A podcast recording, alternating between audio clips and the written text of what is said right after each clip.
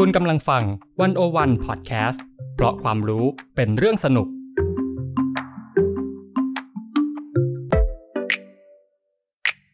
101 In Focus เจาะไฮไลท์เด่น เศรษฐกิจสังคมการเมืองทั้งไทยและเทศ โดยกองบรรณาธิการ The101.world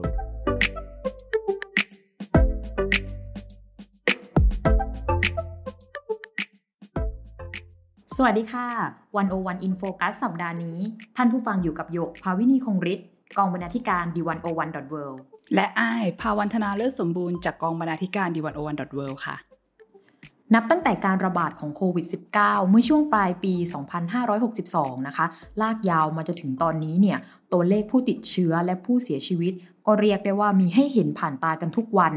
โดยเฉพาะการระบาดระลอก 3 โอ้โห ที่มีผู้ติดเชื้อเป็นจำนวนมาก ก็ส่งผลให้จำนวนของผู้เสียชีวิตเนี่ยเพิ่มขึ้นตามไปด้วย เรานะคะเห็นข่าวผู้สูงอายุตายอย่างโดดเดี่ยวภายในบ้าน หรือบางคนก็เสียชีวิตข้างถนน หรือต่อให้เป็นญาติสนิทเนี่ยการตายในยุคโควิดก็เศร้า เพราะว่าแค่โอกาสจะร่ำลาเนี่ยก็ไม่มีเลยค่ะ แต่ถึงความตายจากโควิด -19 เนี่ยจะเป็นความตายที่ไม่พึงปรารถนานะคะ ด้านหนึ่งเนี่ยมันก็เป็นสถานการณ์ที่บีบให้สังคมไทย ต้องมาจับเข่าคุยกันเรื่องความตายกันอย่างจริงจัง เพราะวิกฤตโควิดเนี่ยได้เผยออกมาให้เห็นแล้วว่า พวกเราต่างไม่รู้ว่าจะรับมือกับความตาย และกระบวนการจัดการร่างหลังความตายที่เปลี่ยนไปอย่างไรขนาดเดียวกันภาพใหญ่อย่างรัฐเองเนี่ยก็ไม่มีกลไกในการรองรับผู้เสียชีวิตจำนวนมากของแต่ละพื้นที่ หรือไม่มีการสื่อสารอย่างชัดเจนว่าควรปฏิบัติต่อศพผู้ติดเชื้อแบบไหนวันโอวันอินโฟกัสสัปดาห์นี้ค่ะ ชวนคุยกันเรื่องความตายในฐานะส่วนหนึ่งของชีวิตมนุษย์ ผ่านบทความ มรณกรรมเลิกอำพราง สนทนาเรื่องความตายกับภาวิกาศรีรัตนบัน ในวันที่โรคระบาดทำให้เราไม่อาจตายดี โดยอ้าย ภาวันธนาเลิศสมบูรณ์ค่ะ สวัสดีค่ะอ้าย สวัสดีค่ะโยก อ้ายคะหยกคิดว่าเราอาจจะเริ่มกันจากคำถามนี้ก็ได้ค่ะว่า ความตายในยุคนี้เนี่ยมันมีทฤษฎีอะไรมาอธิบายได้ไหมคะว่า ความตายจากโรคระบาดเนี่ยมันจัดว่าเป็นความตายแบบไหน ได้เลยค่ะ จากการที่อ้ายได้ไปสนทนากับอาจารย์ภาวิกามาเนี่ยอาจารย์ก็ได้บอกแก่เราว่า การตายจากโรคระบาดอย่างเช่นโควิด -19 เนี่ยนะคะ มันเป็นการตายจากความเสี่ยงทางสังคมค่ะ ซึ่งการตายจากความเสี่ยงทางสังคมเนี่ยมันคือ การที่เรามีโอกาสตายมากขึ้น จากปัจจัยแฝงเมื่อสังคมเกิดการพัฒนาไปในทิศทางที่เสี่ยงภัยค่ะ ยกตัวอย่างเช่น การพัฒนาอุตสาหกรรมเนี่ยทำให้เกิดมลพิษ การพัฒนาที่ล่วงล้ำธรรมชาติเนี่ยก็อาจทำให้เกิดภัยพิบัติน้ำท่วม ความแปรปรวนของสภาวะอากาศ หรือการเกิดโรคระบาดใหม่ ๆ หรือกระทั่ง มันอาจจะมีความขัดแย้งในสังคมมนุษย์ด้วยกันเอง จนทำให้เกิดสงครามมีการก่อการร้าย สิ่งเหล่านี้เนี่ยมันส่งผลกระทบมาถึงเราค่ะทำให้เราเนี่ยเสี่ยงต่อการตายไม่ว่าจะเป็นจากโรคระบาดหรือภัยพิบัติ การก่อการร้ายอะไรอย่างนี้มากขึ้น อืมแล้วความตายจากโควิด -19 เนี่ยค่ะไอ้มันมีลักษณะที่ต่างไปจากความตายทั่วไปยังไงบ้างไหมคะที่เห็นเด่นชัดๆ มีแน่นอนขยก ประเด็นแรกเนี่ยอาจารย์ได้กล่าวไว้ว่า ความตายของโควิด -19 ชี้ให้เห็นความตายในวิถีหดหูแบบที่ไม่เคยเห็นมาก่อนด้วยนะคะถ้าเรานึกภาพว่ามีผู้ป่วย ติดเชื้อจนจะต้องเข้าไปรักษาในโรงพยาบาล แล้วต้องตายในบริบทของโรงพยาบาลเนี่ยเราก็จะเห็นผู้ป่วยนอนอยู่บนเตียง ICU ถูกแยกออกจากคนอื่น ๆ แม้กระทั่งแพทย์พยาบาลเนี่ยก็ไม่สามารถดูแลได้อย่างใกล้ชิดตลอดเวลา เพราะว่าก็ต้องป้องกันการติดเชื้อถูกต้องไหมคะทำให้เป็นไปได้ว่าผู้ป่วยหลายคนเนี่ยต้องตายไปอย่างลำพัง ไม่มีโอกาสได้สั่งลากับใคร แล้วก็เป็นความตายที่ดูโดดเดี่ยวขยกสำหรับอาจารย์ภาวิกาเนี่ยมองว่าโควิดเนี่ยมันทำให้เกิด สิ่งที่เรียกว่า disruption ของสิ่งที่เป็นหัวใจการดูแลผู้ป่วยระยะท้าย นั่นก็คือการสร้างความผูกพัน การฟัง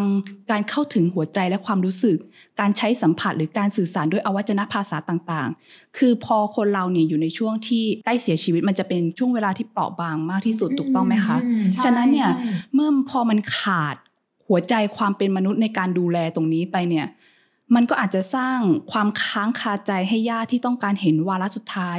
ของคนที่เรารักเนี่ยเกิดขึ้นอย่างสงบ หรืออย่างน้อยก็ได้รับการดูแลในระดับหนึ่งนะคะ อีกเรื่องที่เป็นประเด็นร้อนก็คือตอนนี้เนี่ยบางทีมันก็อาจจะต้องเลือกว่าจะต้องช่วยใครมากน้อยแค่ไหน ในทรัพยากรที่เรามีอย่างจำกัด ดังนั้นเนี่ยประเด็นการดูแลระยะท้ายในกลุ่มผู้ป่วยโควิด -19 ก็จะมีแง่มุมทางศีลธรรมเนี่ยปะปนอยู่ด้วย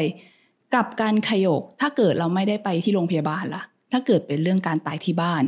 ผู้ป่วยก็อาจจะไม่ได้อยู่โดดเดี่ยวก็จริงค่ะ แต่ว่าภาพที่เกิดขึ้นก็คือมันจะเป็นความตายที่ค่อนข้างจะบีบคั้นหัวใจมาก ๆเลย เพราะว่าลูกหลานที่อยู่บ้านเดียวกันเนี่ย ก็คงช่วยอะไรไม่ได้ คนในบ้านก็ต้องระวังตัวไม่ให้ติดเชื้อเช่นกัน มันก็มีบรรยากาศความเครียด บรรยากาศของความตายแผ่ซ่านอยู่ในนั้นเนาะทั้งหมดเป็นความรู้สึกที่บีบคั้น และยิ่งหยกดูข่าวในช่วงที่ผ่านมาสิคะมันยังมีการตายที่อยู่บนท้องถนนหรือที่สาธารณะอีก ทุกอย่างมันน่าสลดเข้าไปใหญ่เลยค่ะ ฉะนั้นเนี่ยความตายจากโควิด -19 เนี่ยมันจะมีประเด็นเรื่องอารมณ์ความรู้สึกที่ชวนให้หดหู่สูงมากๆ แบบที่ไม่เคยเป็นมาก่อน ประเด็นที่สองที่น่าสนใจค่ะ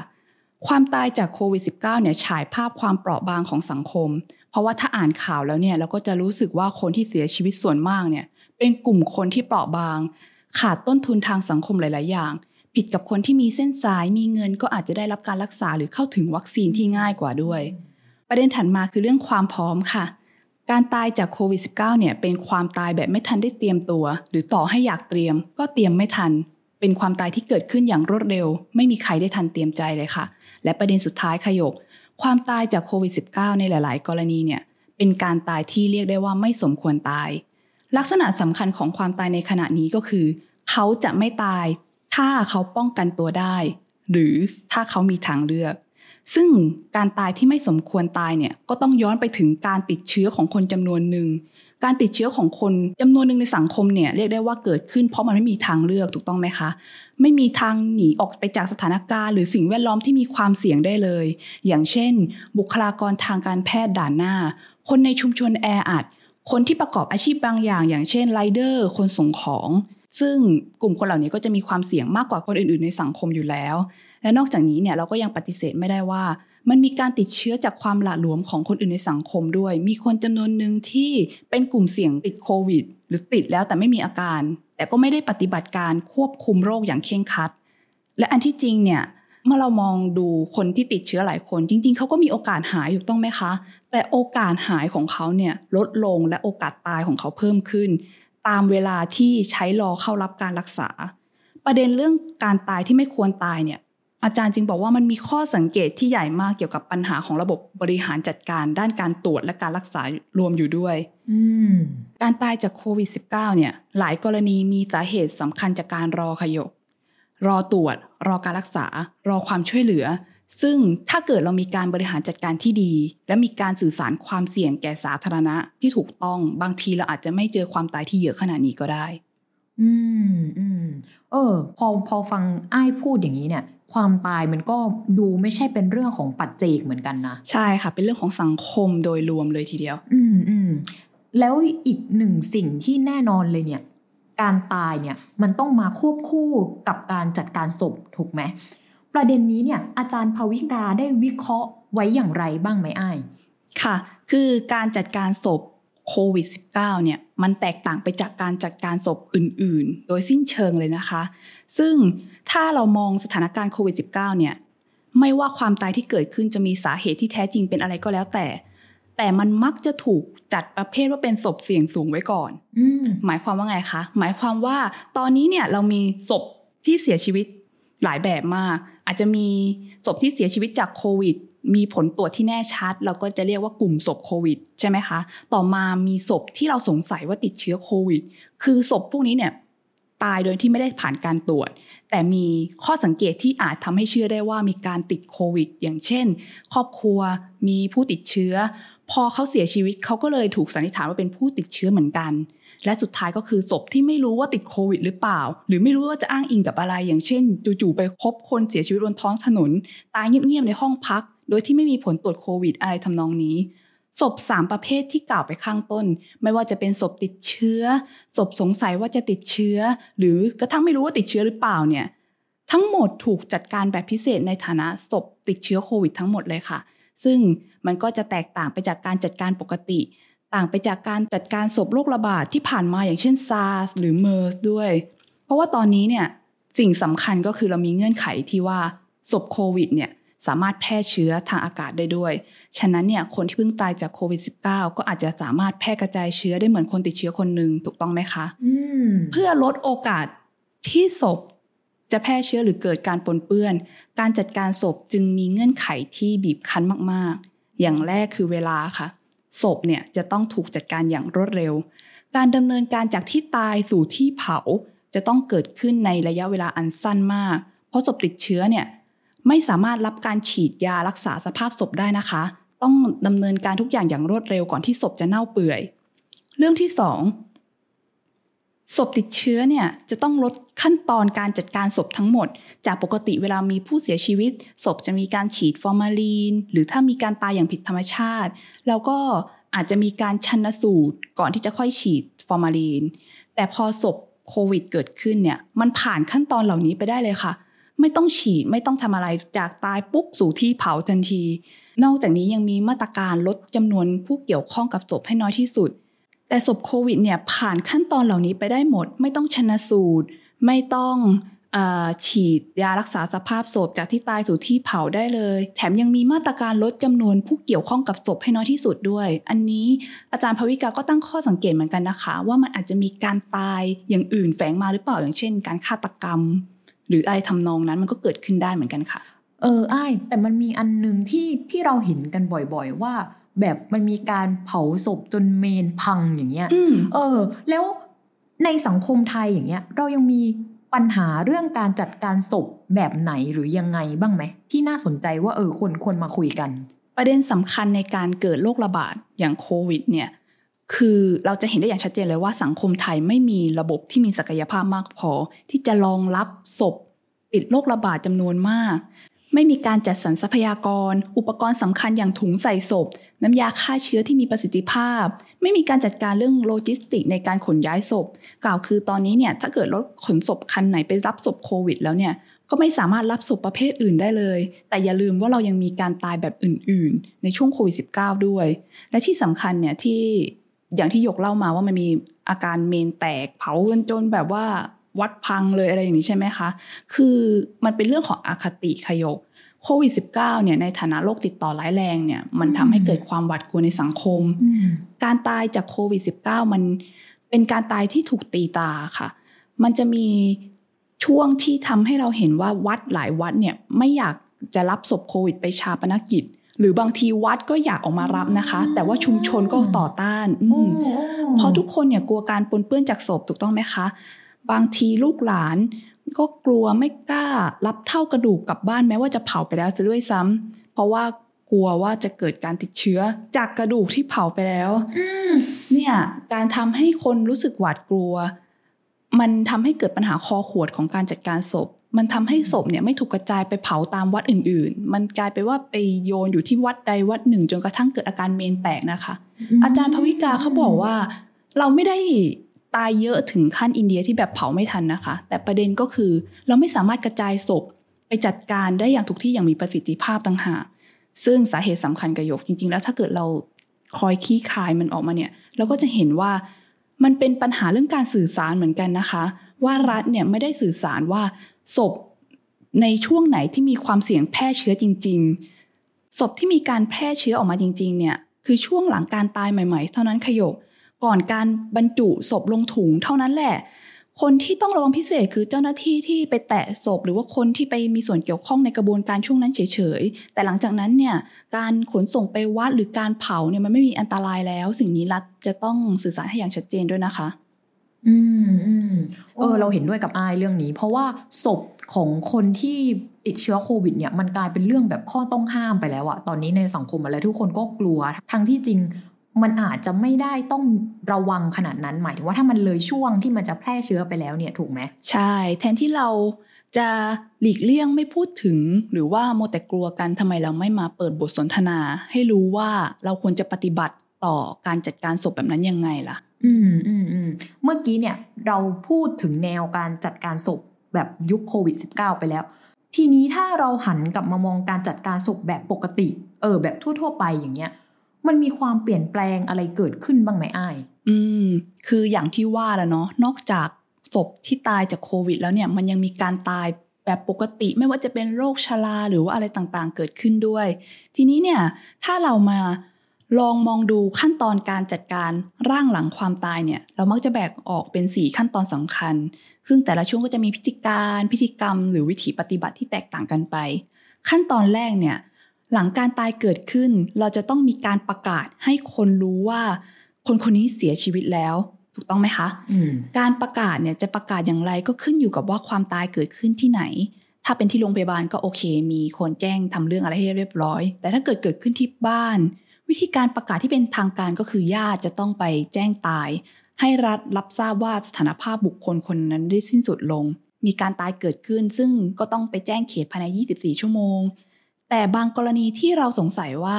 เป็นการตายแบบผิดธรรมชาติ ก็ต้องแจ้งตำรวจเพื่อให้ตำรวจเนี่ยหรือว่าแพทย์เนี่ยมาชันสูตรสถานที่เกิดเหตุก่อน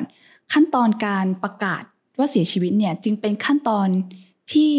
เรียกให้ว่าประกาศให้รู้เหมือนกันนะคะ ว่าศพนี้ตายตามธรรมชาติหรือผิดธรรมชาติ ที่จะมีผลในเชิงกฎหมายและคดีความต่อไปค่ะ ทีนี้เนี่ยพอมันมีศพโควิดเกิดขึ้น ถ้าตายในโรงพยาบาลก็คงจะไม่อะไรมาก แต่ถ้าตายในกรณีหมิ่นเมย์ที่เราไม่รู้ว่าเขาติดโควิดตายหรือเปล่า ไม่ว่าจะเป็นในบ้านบนท้องถนน หรืออะไรอย่างนี้เราไม่สามารถบอกได้ละค่ะว่าว่าเขาตายเพราะอะไรถ้าเกิดยังไม่เกิดกระบวนการตรวจสอบนะคะ โควิด -19 เนี่ยจึงเข้ามาเปลี่ยนขบวนการหรือวิธีการประกาศ ว่าทุกขั้นตอนมันต้องทำการอย่างรัดกุมมากขึ้นว่า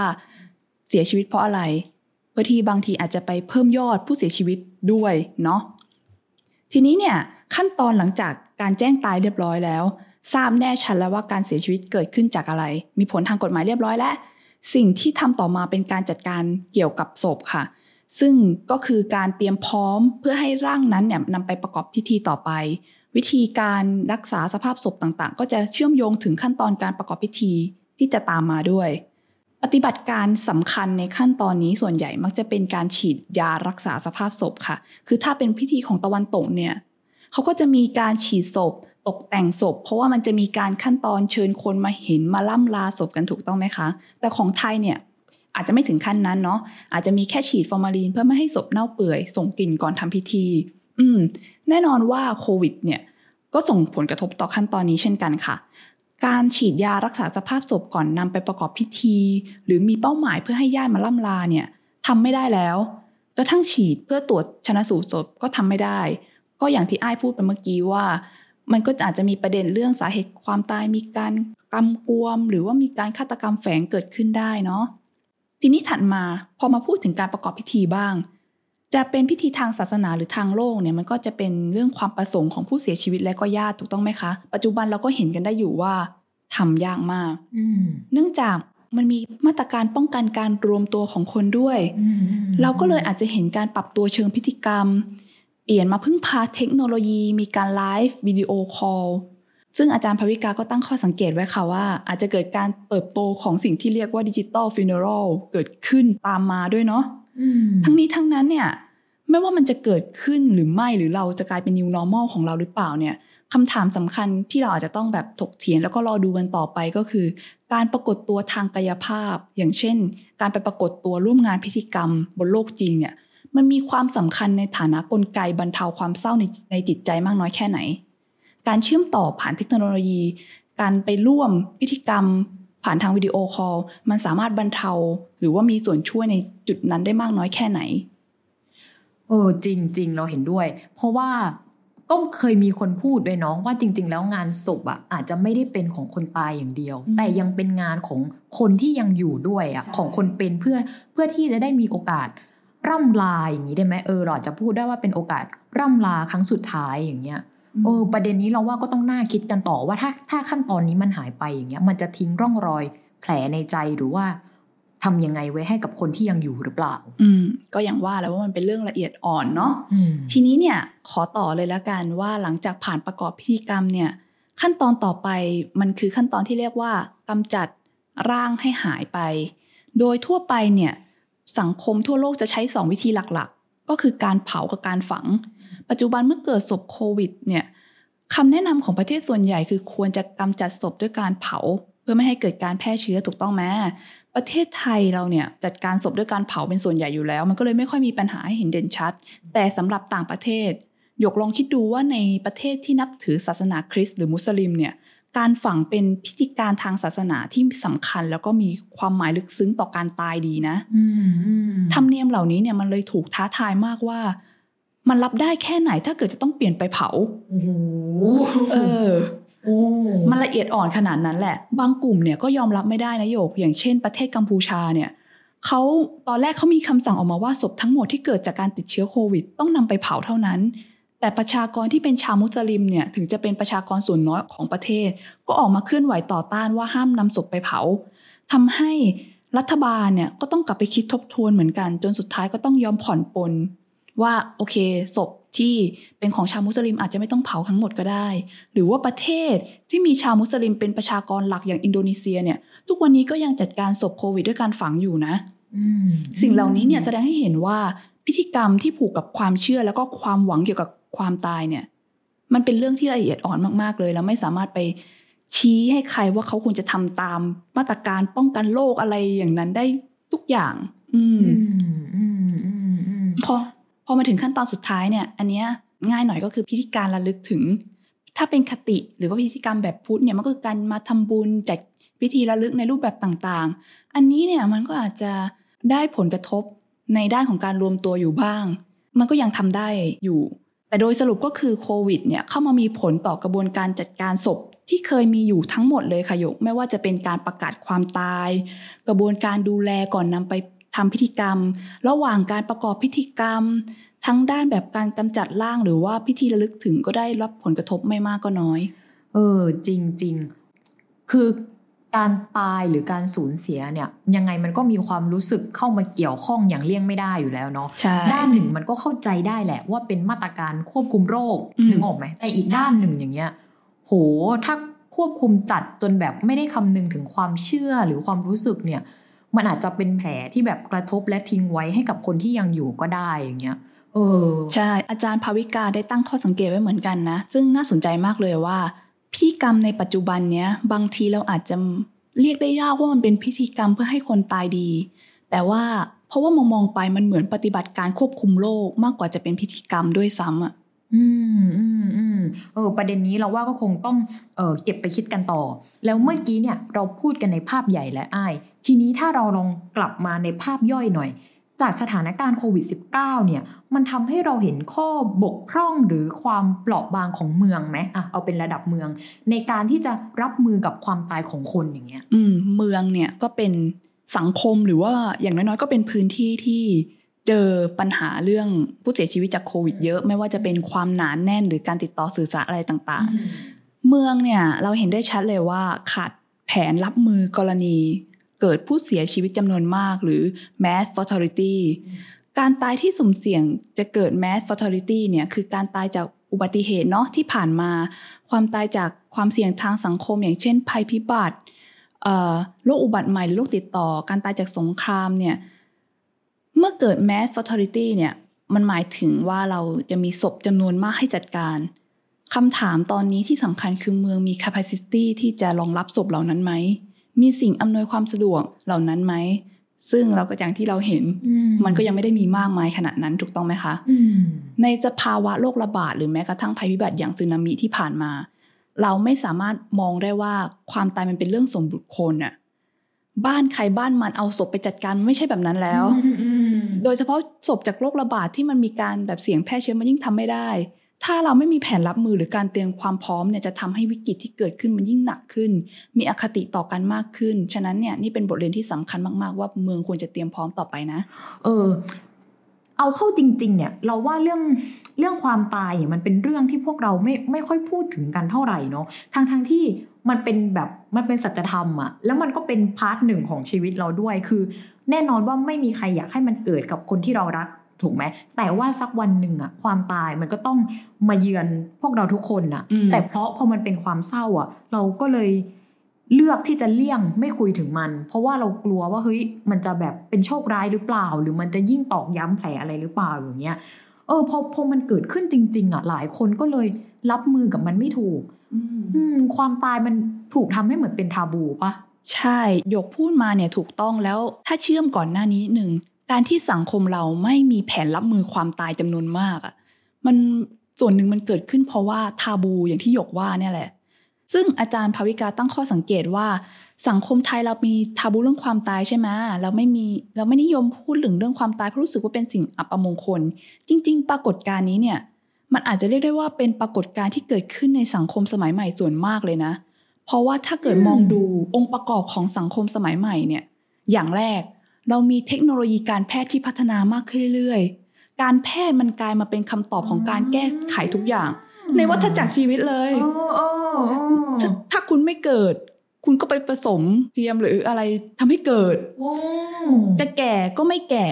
เจ็บก็ทำให้หาย เจ็บแล้วก็ไม่ตายยืดเวลาตายออกไปได้เรื่อย ๆ แต่ตอนนี้เนี่ยท้ายที่สุดแล้วคนเราก็ยังอาจจะยังไม่สามารถเอาชนะความตายได้เนาะแต่ไม่แน่ อนาคตอาจจะทำได้ก็ได้ อืมมนุษย์เนี่ย จึงมองความตายเป็นอุปสรรคขัดขวางในการใช้ชีวิตเหมือนกัน มีความสัมพันธ์แบบเป็นปรปักต่อมัน ไม่ยอมรับว่าความตายเป็นส่วนหนึ่งของชีวิต แล้วก็ต้องการจะใช้เทคโนโลยีการแพทย์เหล่านี้เนี่ยกำจัดมันออกไป อ่า นอกจากนี้ ความเจริญทางกายภาพก็ทำให้มีผลที่ทำให้เราเนี่ยไม่นึกถึงหรือพูดถึงเรื่องความตายเหมือนกัน ลองคิดดูภาพคนในเมืองเนาะเมืองมันเต็มไปด้วยความสิวิไลซ์มีสิ่งอำนวยความสะดวกเราเข้าถึงโรงพยาบาลต่างๆ ได้ เราจะพูดถึงความตายไปทำไมในในเมื่อเมืองมันมีสีสันขนาดนี้ถูกต้องไหมเอาเวลาไปใช้ชีวิตกันดีกว่า หรือกระทั่งระบบทุนนิยมมันก็เป็นปัจจัยหนึ่งที่ทำให้ความตายเนี่ยกลายเป็นทาบูเหมือนกัน เพราะอะไร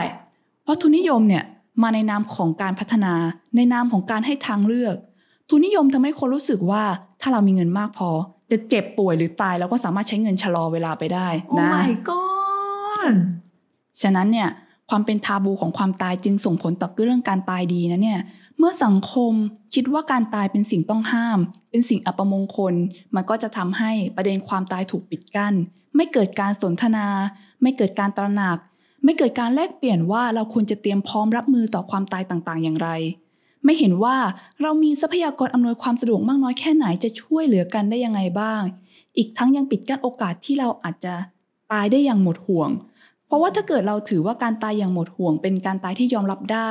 ผ่านการตระหนักมีการวางแผนจัดการตัวเองให้กับครอบครัว มีการพูดคุยกับลูกหลาน ถึงความต้องการของเราว่า พอเราตายแล้วจะให้จัดการเรายังไงเนาะหรือได้ขอขมาลาโทษสังเสียกันเนี่ยความเป็นทาบูนี่แหละที่มันเป็นอุปสรรคปิดกั้นไม่ให้เรามีบทสนทนาที่ปลดปล่อยตนเอง แล้วก็ยอมรับเรื่องความตายขยก อืม ดังนั้นเนี่ยไอ้ก็คิดว่า ถ้าเราอยากจะจากโลกนี้ไปอย่างมีคุณภาพเนาะหมดห่วงยอมรับได้ตายดี บางทีการเลิกปิดบังอำพรางเรื่องความตายในสังคม หันมาเรียนรู้เพื่อเข้าใจมัน อยู่ร่วมกับมันในฐานะส่วนหนึ่งของชีวิต และมีโอกาสวางแผนความตายของตัวเองได้ก็น่าจะเป็นทางเลือกที่ดี อืมอืมจริงจริงจริงจริงโห วันนี้ก็เรียกได้ว่าทำความรู้จักและเข้าใจความตายดีกว่า กันอย่างครอบคลุมทุกมิติ แล้วก็เป็นการพูดถึงความตายอย่างตรงไปตรงมาด้วยเนาะเราว่า และที่สำคัญสิ่งหนึ่งที่เห็นได้ชัดเลยจากการพูดคุยเนี่ย เราว่าความตายมันไม่ได้เป็นเรื่องของปัจเจกอะเออความตายมันมันเป็นเรื่องของสังคมที่ทุกคนเนี่ยจะต้องมาพูดคุยกัน เพื่อหาทางว่าเราจะจัดการกับสัจธรรมนี้ยังไง อืม หรืออย่างน้อยๆ เราก็จะยอมรับมันยังไงเนาะอืมอืมยังไงก็ขอบคุณอ้ายมาก ๆนะคะ ที่วันนี้เนี่ยมาพูดคุยแลกเปลี่ยนกันค่ะ โอเคค่ะ ขอบคุณขยกขอบคุณเช่นกันค่ะ ค่ะ และนี่คือรายการ 101 in focus นะคะ คุณผู้ฟังสามารถอ่านผลงานที่เกี่ยวข้องได้ที่เว็บไซต์ d101.world และสามารถติดตาม 101 in focus ได้ทุกสัปดาห์เช่นกันค่ะ ทาง d101.world ส่วนบทความของอ้ายเนี่ย เดี๋ยวหยกก็จะใส่ลิงก์ไว้ข้างล่างแคปชั่นนะคะ ให้ทุกคนไปหาอ่านกันได้ค่ะ ถ้าใครสนใจอยากอ่านเพิ่มเติมสำหรับวันนี้หยกภาวินีคงฤทธิ์และอ้ายภาวันธนาเลิศสมบูรณ์ พวกเราขอลากันไปก่อนค่ะ สวัสดีค่ะ สวัสดีค่ะ